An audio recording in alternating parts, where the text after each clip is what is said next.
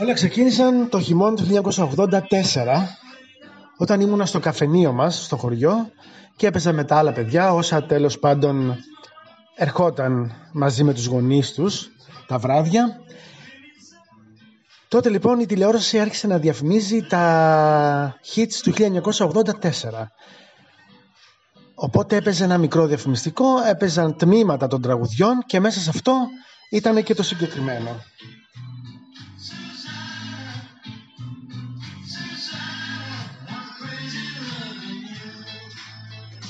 Και δεν ξέρω, ξαφνικά κάτι σαν να έγινε. Μου απόσπασε την προσοχή αυτό το κομμάτι. Τα ξέχασα όλα. Και το μόνο που με ενδιέφερε ήταν το πώς θα το αποκτήσω. Πώς θα αποκτήσω αυτό το τραγούδι, πώς θα αποκτήσω αυτή τη διπλή κασέτα που το είχε μέσα.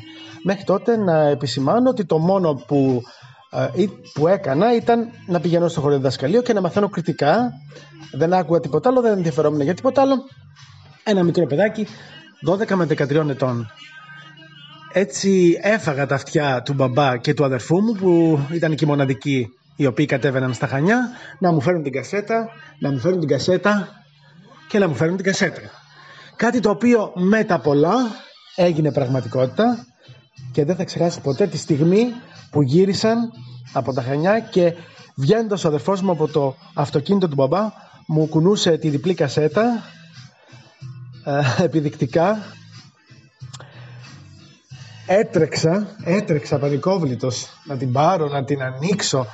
Αυτό το unboxing που έκανα το 1984 και δεν ήξερα καθόλου ότι έτσι θα λεγόταν αργότερα ήταν το καλύτερο που έχω κάνει ποτέ. Το ευτυχέστερο πράγμα που μου έχει συμβεί. Δεν ξέρω αν έχω ξανανιώσει έτσι αυτό το πετάρισμα που έχει η καρδιά όταν παίρνεις κάτι που αποκτάς κάτι που τόσο πολύ θέλεις. Αυτό. Εννοείται ότι η κασέτα έλειωσε έπαιξε σε όλα τα παιδικά μας πάρτι. Εννοείται ότι έλειωσε και κυριολεκτικά γιατί κάποια στιγμή άρχισε να τη μασάει το κασετόφωνο, να τη βγάζουμε προσεκτικά, να την ε, ξεβιδώνουμε, να τη φτιάχνουμε, να την ξαναγυρίζουμε γιατί καμιά φορά έπαιρνε περίεργες ε, στροφές, να την ε, κόβουμε σε σημεία που είχε φταρεί και να την ξανακολλάμε, γιατί ναι γινόταν και αυτό, και να την ε, προσπαθούμε να την να παρατείνουμε τη διάρκεια της ζωής της, όσο γινόταν. Και φυσικά πάντα να τη γυρίσουμε με το στυλό.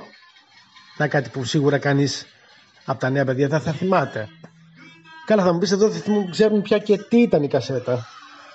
Αλλά εμείς που ζήσαμε με την κασέτα και περάσαμε αυτές τις τόσο όμορφες και μοναδικές στιγμές, γιατί είχε άλλη αξία τότε να αποκτάς ένα τραγούδι. Δεν ήταν με ένα κλικ, ήθελε πολύ αγώνα.